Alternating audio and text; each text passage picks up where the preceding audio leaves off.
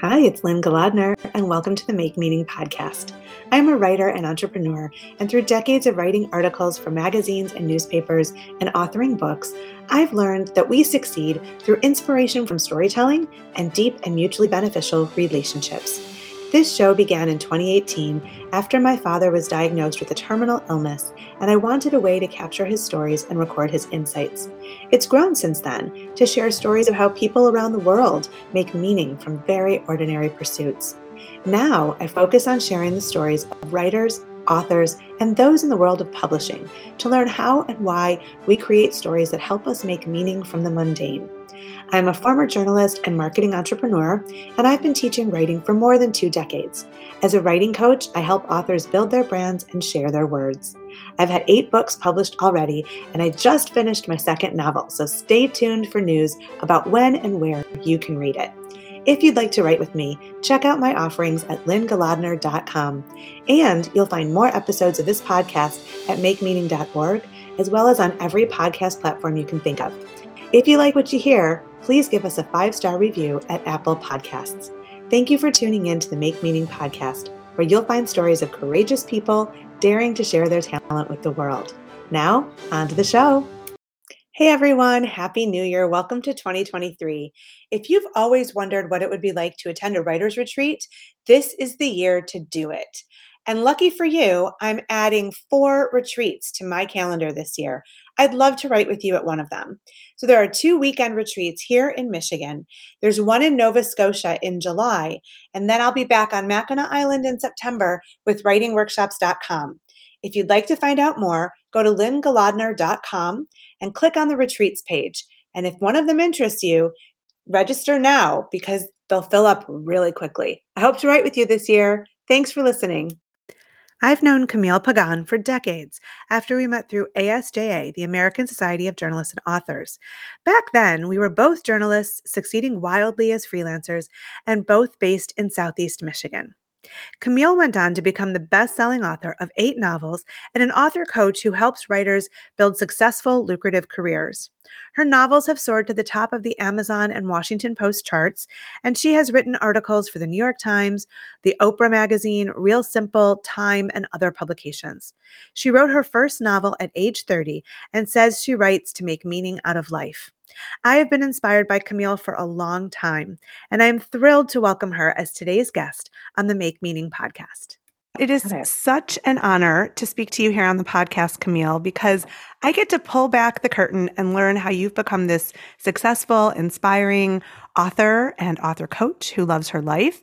So first of all, kudos to you and bravo. I watch you with oh, envy. Thank you. oh, um, thank you. You're really an inspiration. And so oh. I want to begin by talking about how you built your fiction career. So you were a journalist yeah. for a decade before you wrote your first novel. What inspired that mm-hmm. pivot? I had always wanted to write novels from the time I realized someone was writing the books that I was reading, right? Mm-hmm. And I just didn't know anyone who made a living as a writer, period, right? Mm. So I went to college on a full ride scholarship. My parents on both sides, we'd never had anyone go to college before. Mm. And they meant well, but they were like, go do something useful. And mm. my brain said, fiction is not useful. so, so I went in thinking I would pursue medicine because um, my sister had a lot of autoimmune issues. And I was in and out of the doctor with her and just kind of had a natural interest in health. Mm-hmm. And I was working as a researcher for a cardiologist, and she was like, I really think you do better writing about medicine than practicing it. Hmm. And it was great advice. So I went to work in health magazines. Mm-hmm. I worked for Fitness. I worked for Lifetime as their health and psychology editor, mm-hmm. then went on to become an independent journalist. Mm-hmm. And all the while in the back of my brain, I was like, one of these days I'm going to write a novel. Mm-hmm. Right before I turned thirty, I had just given birth to my daughter. And I guess while I was pregnant with her, the seed of an idea started forming in my mind. Mm-hmm. And one of my really dear friends was dying of cancer. She had oh, stage four. Gosh. It was really obvious oh. um, that it was not a great scenario. And it really, I call it a life or death moment because I had life and death kind of mm-hmm. going on.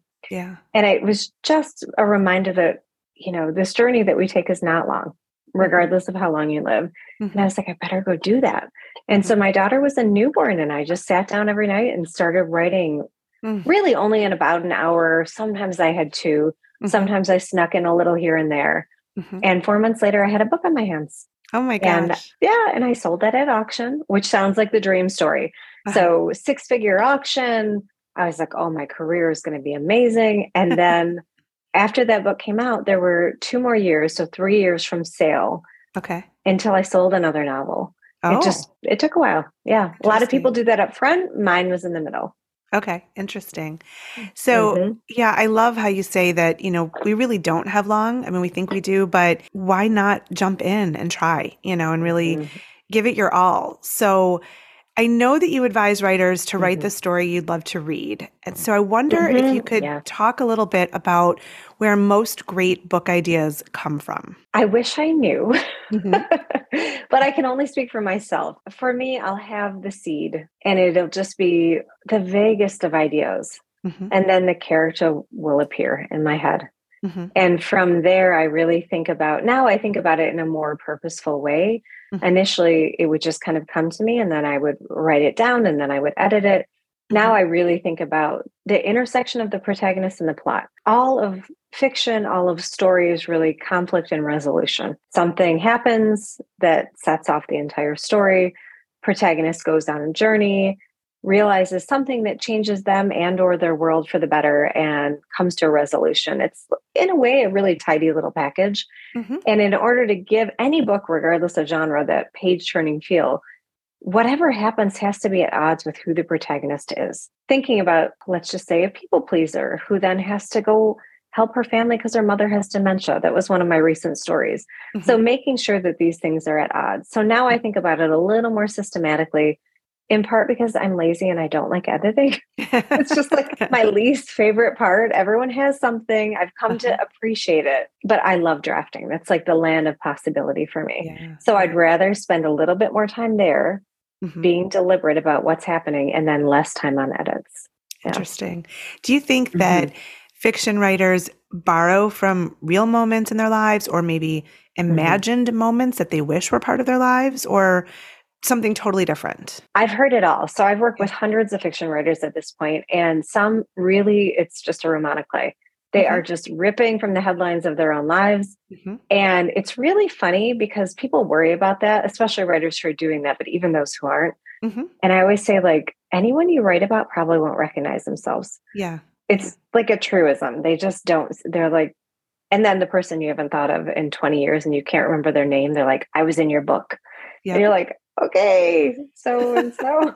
That's so awkward. You know what? I say um, that a lot to my students who are writing essays. Yeah. And I just say that oh, there's always yeah. going to be someone who thinks they're in your story and they yeah. have issues with it. And then there's the person who is in your story who never even reads it or pays attention that no. closely. It's so funny. I don't think I write that much about my life. And mm-hmm. even in the beginning, I tried to write away from it, even as I put in context that I knew.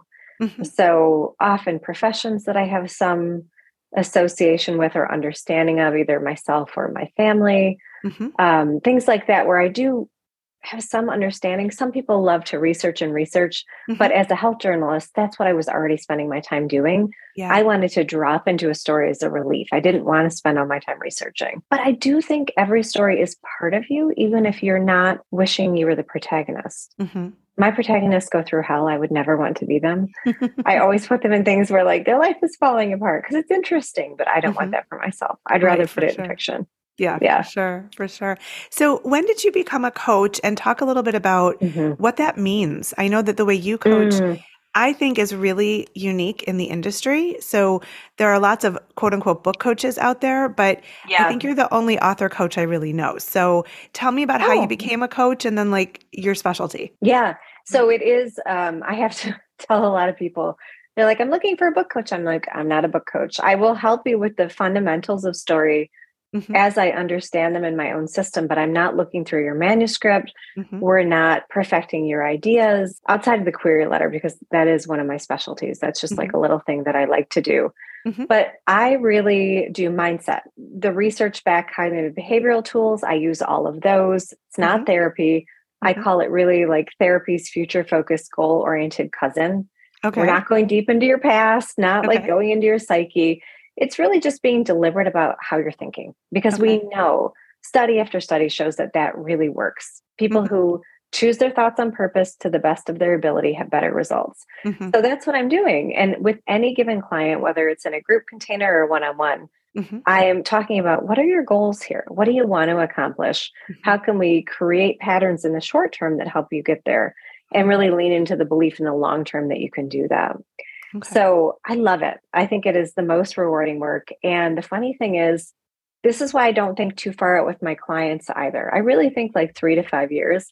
Because if you had asked me five years ago if I would be a coach, I'd be like, what? What's a coach? So I had some understanding, but I think I really didn't understand the profession. And I had suffered a professional setback where I had this story that I was so excited about. Mm-hmm. And I wrote the whole thing, brought it to my publisher, and they're like, this is amazing. And we're not going to publish it oh, because it's why? off brand for you. Oh, was, oh. Yeah, it all worked out in the end. And this is like the lovely perspective, just like the books that didn't sell after I sold my first one. Right.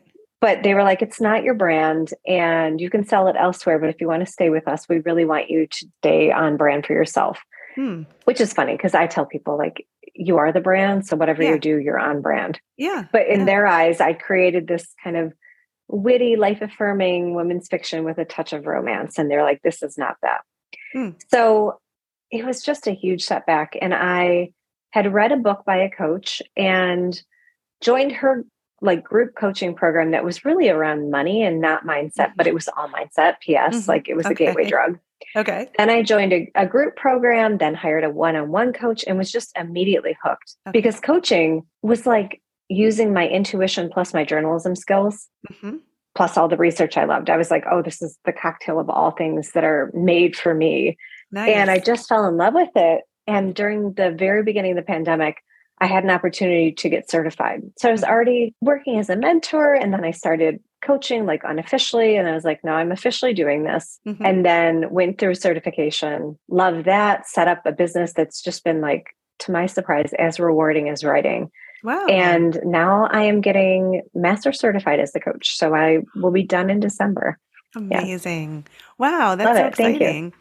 Yeah. So yeah. Um, talk a little bit about how you work with your coaching clients and, you know, yeah. and then I have another follow-up question to that. So I'll ask that in a minute, but yeah. how do you work with your coaching clients? So it's kind of evolving over time as all businesses do. Initially, I would work with people even for like six weeks. That was really fun, but the research shows that twelve weeks is an ideal length of time to create a true habit where mm-hmm. it's not just like something that, oh, you've begun to do it. No, it's like part of who you are. Mm-hmm. And that is a lot of what I do as a coach is making sure that you have a daily writing practice, that the rest of your life is supporting you.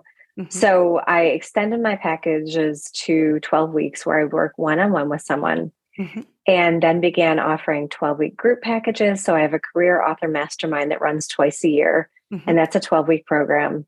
Mm-hmm. And most recently, I started working with people for six months at a time, mm-hmm. just kind of on a whim. I was like, okay. what would it be like to work with people for half a year and mm-hmm. really see their progress? And that's been fun too.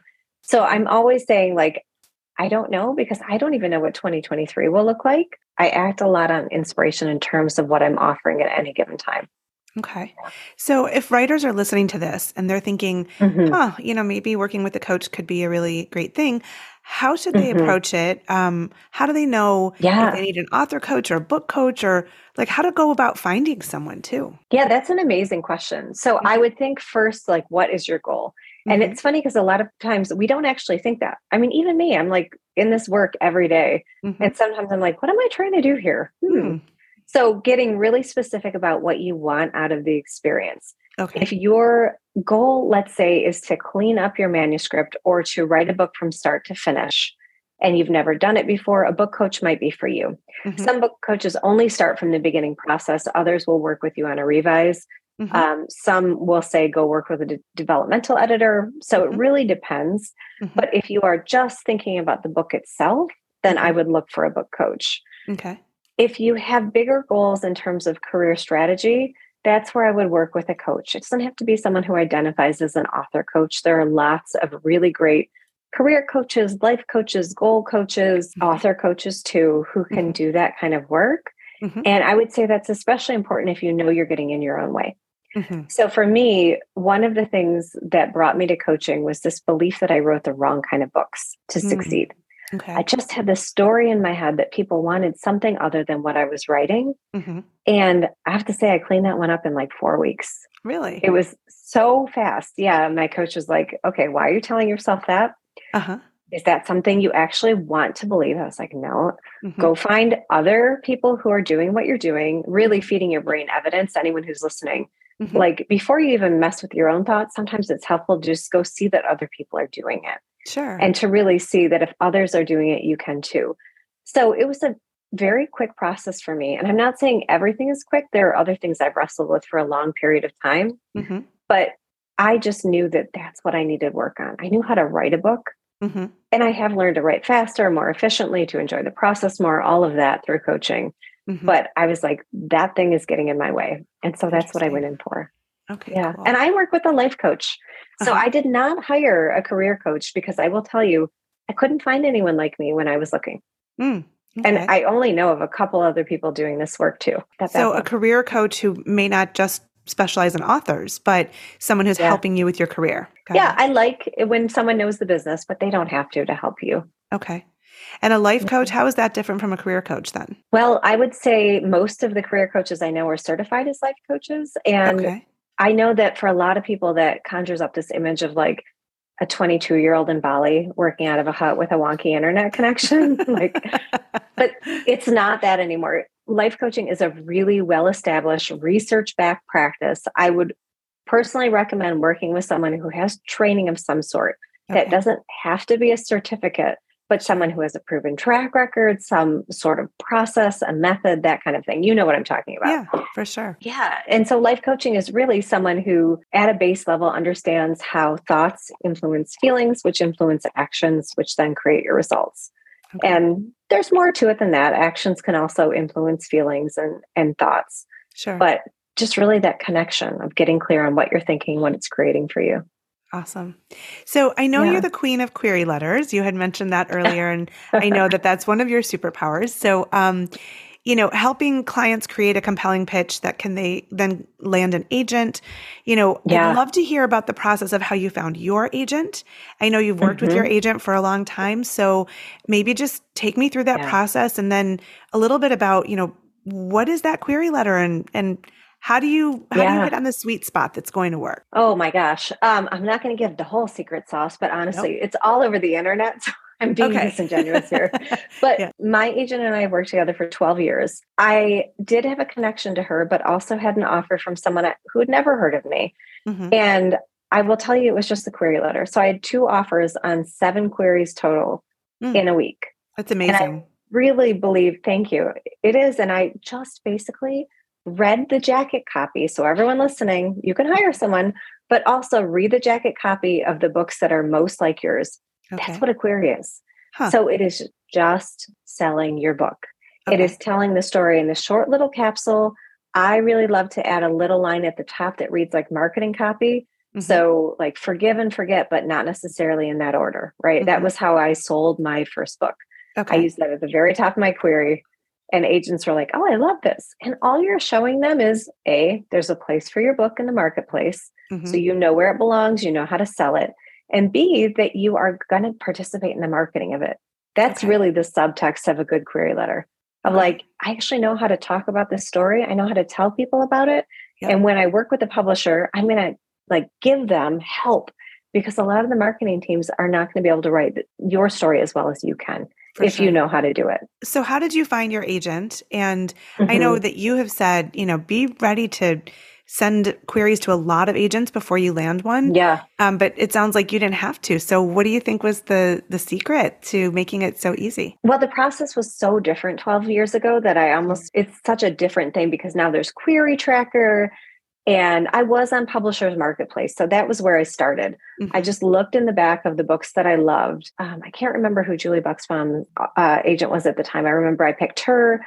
Jenny Bent represented some people that I, like some authors I really loved. Mm-hmm. Um, my agent off, uh, represented Allison Winn Scotch, whose book mm-hmm. I was like, oh, that's one of my comps. Mm-hmm. So I was just really looking at the marketplace mm-hmm. through books and through Publisher's Marketplace, which mm-hmm. you can still do now. There are okay. just other tools available that weren't there at the time that I would argue make it easier. Okay. But a lot of it is just like time and effort. Mm-hmm. You can go to the agent website like then and now to see what they want and listen to what they want. Mm-hmm. It's hilarious.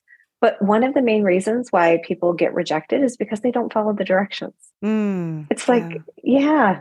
They're like, only use this form. They're like, I don't want to use the form. It's ugly and clunky. It doesn't matter. If they say use the form, use the understand form. That everything is a hoop. Yes. Like yes. they're asking you to jump through it for a reason. Like, are you going to listen? And right.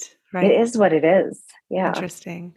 Cool. Mm-hmm. So, um, so you mentioned um, that you had a book that you sold and then it took a while to sell the next one. So I'm curious yeah. if you have any books that you started that maybe didn't take off, like maybe you abandoned them, or even mm-hmm. a finished product that you didn't end up selling. Like, did that ever happen to you? I have four books that I haven't sold. Okay. So the one that brought me to coaching, that was kind of like my disappointment, which I'm really glad. Well, I'll tell you this for all of them. I'm really glad none of them sold. Really? Yeah. They're the three that I wrote in between my debut coming out and my second book. Mm-hmm. Uh, night and day experience. First book sells at auction, six figures. I'm like, oh, I'm on my way. I sold to tons of foreign publishers right away. Mm-hmm. And I'm just thinking, well, I'm going to write a book a year and this is going to be fantastic. Mm-hmm. And the book did not sell well. It sold really mm-hmm. well in Turkey and like a couple other countries, which was hilarious. I was like, okay, okay yeah. thank you, Turkey. Yeah. Um, but in the U S, my publisher gave it a very dark, somber cover. Ugh. And I knew in my gut the minute that that happened, I was like, this isn't right. They're like, we love it. And I have a lot more agency now. And part of why I do what I do, like I put out a free newsletter. I talk a lot at conferences to let other writers know mm-hmm. you don't have to be established to have agency.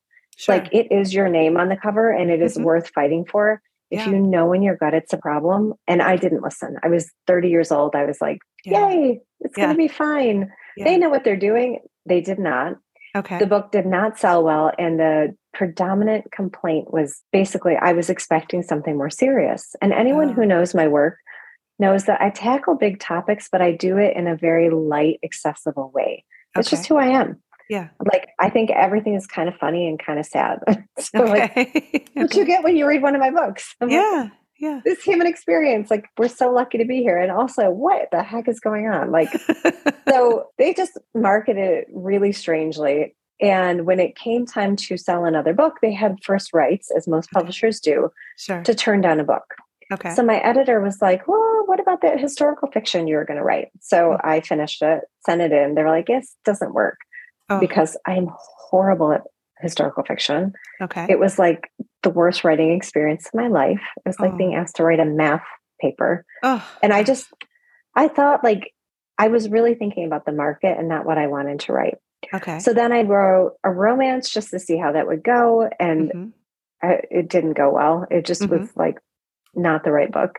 Mm-hmm. And then I wrote a four-person perspective contemporary novel mm-hmm. that I actually really liked. But at that point, Penguin, which was my then publisher, they were finally mm-hmm. like, we're never going to buy one of your books anytime soon. Oh my gosh. Oh my gosh. Because the wow. numbers were so bad. Because that, yeah.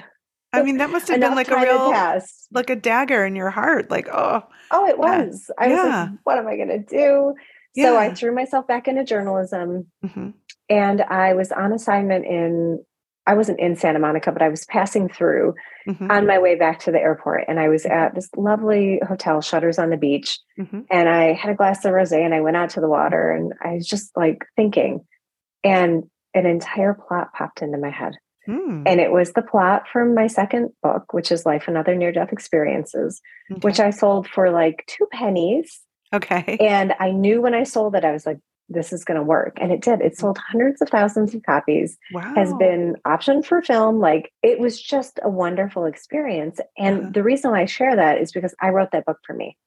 Okay. I was just okay. like, I don't know who's ever going to buy one of my books. I don't know if I'm going to have a fiction career. Mm-hmm. In many major religions, the concept of detachment is central. Yeah. And it's not that I would ever recommend completely letting go of your dream. Mm-hmm. But there's something about being okay with it not happening. Mm-hmm. Every time I do that, things mm-hmm. work out. It's really weird. Hmm. So in that case, I got like the equivalent of a couple magazine stories. P S Back in the day, we actually got paid for those. I know, crazy. I remember. I used to make good money as a magazine writer, and now I'm like, oh, that's terrible. I know. I know. What magazines? There are none. My career took off from there, and it was really for writing for myself. For doing. So you had this same agent during all this, right? Yes. Yep. She's still my agent today. Okay. And so she just went to other publishing houses and said, we're going to start over and see who, yeah. who says yes. Yeah. Yep. We were even willing to use a pen name, and Amazon was fairly new in the publishing game at that time. Mm-hmm. So this is not Amazon um, Kindle Direct Publishing. So not the self-publishing arm. They have their own house, houses. Okay. Yeah. And Lake Union is their book club fiction house. Okay. And we sent it to them, and I, I just knew the minute this editor expressed interest, and she mm-hmm. was like, I love this. I got on the phone with her. She said, what kind of career do you want? No one had ever asked me that before. Oh, she's got chills. And it really wow. influences my coaching. Yeah. Yeah. Just to have someone ask you, like, what do you want to do? Yeah. And I was like, I want to write funny, sad books with life-affirming messages with some romance. And she was like, great, we can make that happen. Oh, and I have done I eight that. books with them. Wow. Yeah. That's amazing. So, that is amazing. I don't know what'll happen next, but they've been wonderful to work with. That is so great. So talk to me about the long game of a writing career. You know, the idea that yeah. a successful career includes writing many books. So you're not, pen, yep. you know, penning one book with all your hopes and dreams, you know, like this yeah. has to do everything for me. So tell me a little bit about that long game perspective. There are two kinds of people in the writing world. There are people who their entire lives, they just want to publish one book. That's mm-hmm. the goal. They just want to have something to hold with their name on it. That is amazing. I would never say don't. I actually believe anyone who wants to write a book should do it. Sure. Not yeah. even for like the money, the acclaim. It changes your life mm-hmm. to show yourself. It's like having a child or running a marathon. Like yeah. it really fundamentally changes your self-concept. Yeah. I don't work with those people though. I really work with people who want to make it a career, and that's where the long game comes in. Okay. Although I'd argue even with one book, you have to take a longer perspective because okay. publishing takes forever. Yeah. You know, yeah. you write the book and then you try to get an agent, or even if you self-publish, self-publishing is faster, and I like it for that. Mm-hmm. But it can be like eighteen months to two years from the time mm-hmm. you sell the book till it comes out. Not always, but often enough. So like yeah. it's long. Yeah. But with career authors, anyone who wants to write several books, make money from it, mm-hmm. make it part of their actual career and identity, mm-hmm. that's where I, this always blows people's brains, but like, you're not looking at any one book. Mm-hmm. Any one book, amazing. We want mm-hmm. them all to do well, mm-hmm. but how you create a career is being in it for multiple books and being okay. willing to create over time, grow your readership. Okay. Yeah. Okay. I really um, think that's where it's at. So I'm sure you've seen the publishing industry change so much from the start mm-hmm. of your career to now. And so I wonder, you know, what you like about it today that's different than way back when. I love these questions, Lynn. So I was a journalist, you know, I mean, that's how we met. I know you were. know. Yep. She knows what's up. So I hear a lot of complaining about publishing today. Okay. Um, and there are some disheartening statistics in terms of mid-list authors, meaning not the people at the very bottom and not the superstars or even the people making six figures year after year, but just kind of people who are steady and they produce regularly. They're making less than they used to. Okay. There is a lot behind that. I would look to Jane Friedman's newsletter if you want to really read more about why. She is, I think, the best source other than Publisher's Marketplace, which sometimes is biased. Okay. Um, on what is going on in publishing and why it looks like that. Okay. So lots of answers. Publishing structures are not always equal. The good news is there are a lot more places, like more mm-hmm. books than ever are being published. Mm-hmm. And I think publishing is much more welcoming of diverse voices. Mm-hmm. And I'm not just talking about authors of color. I'm talking about all marginalized communities. I'm talking about really um, heightening women's voices in a way that, you know, we've really been kind of kept in the back for a long time. Like mm-hmm. see also how many white male authors named Jonathan can you fit on one bookshelf? Like it's a lot. Sorry, Jonathans, right. But it's the truth. Like really. So there uh-huh. is more space for everyone. People are actually reading more than ever. So this mm-hmm. idea that reading is dead is a lie. And mm-hmm. print books are selling too. So there was this story. Um, I went to the Radcliffe Publishing Course way back in the day in two thousand, mm-hmm. and Amazon dot com was just becoming a thing. And I remember, mm-hmm. I believe it was Jesse Kornbluth came to speak to our class about it. And people were like, oh, this is going to kill print. Well, it hasn't. Both are selling like crazy, mm-hmm. ebooks and print. So I just love all of that. I would also say self-publishing was scorned on for a long time. And now oh, yeah. it's just not. That yeah. stigma has dropped because self-publishing authors are making tons of money. Mm. They are creating the careers of their dreams. Mm. And I think the worst thing about publishing is gatekeepers. Mm-hmm. And I would say not just like, oh, having to get an agent, an editor. Mm-hmm. Also, all those people out there telling you you can't do it. Like, mm-hmm. I really, I mean, Lynn, you and I have to have this conversation. I feel like those are the people who mm-hmm. want to narrow the playing field so there's less competition. I'm like, yeah, yeah. there's room for all of us. And yeah. self-publishing has proved that. Yeah. Those books have not kept traditional from selling, quite mm-hmm. the opposite, but they're also selling more and more. So I just think it's like a neat place to be right now. Yeah. You know, it's funny because, you know, I, I work in marketing and I coach a lot of people in marketing. Mm-hmm. And so I do coach authors on how to market. And I, you know, yeah. everyone gets so overwhelmed, like, oh, now TikTok is so big, you know, BookTok yeah. has grown publishing or book sales, like what, twenty-eight percent or something I just read recently. And yeah. I don't know, I could be wrong with that, but I'll, um, I'll put it all in the show notes. It's definitely but, influencing it. Yeah. Yeah. But like, I'll be honest, I don't really want to be on TikTok. Like, it's just, I don't have the time. It's, it's not my medium. And so I always tell people, you know, just choose your channels. And I, I said that for years yeah. when I was working with schools and universities on marketing, like you can't yeah. be everywhere. So where yeah. are your customers? You know, with schools and universities, it's, well, where are the families? Where are the students? Like, let's go there. Yeah.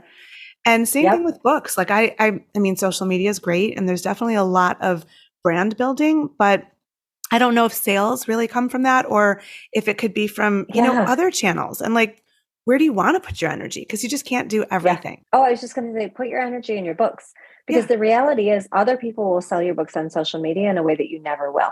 Really, it really is more effective whether you're talking TikTok, Instagram, or Facebook. Mm-hmm. Other people talking about your book, which comes from writing a good book. Mm-hmm. will always, every time, sell more.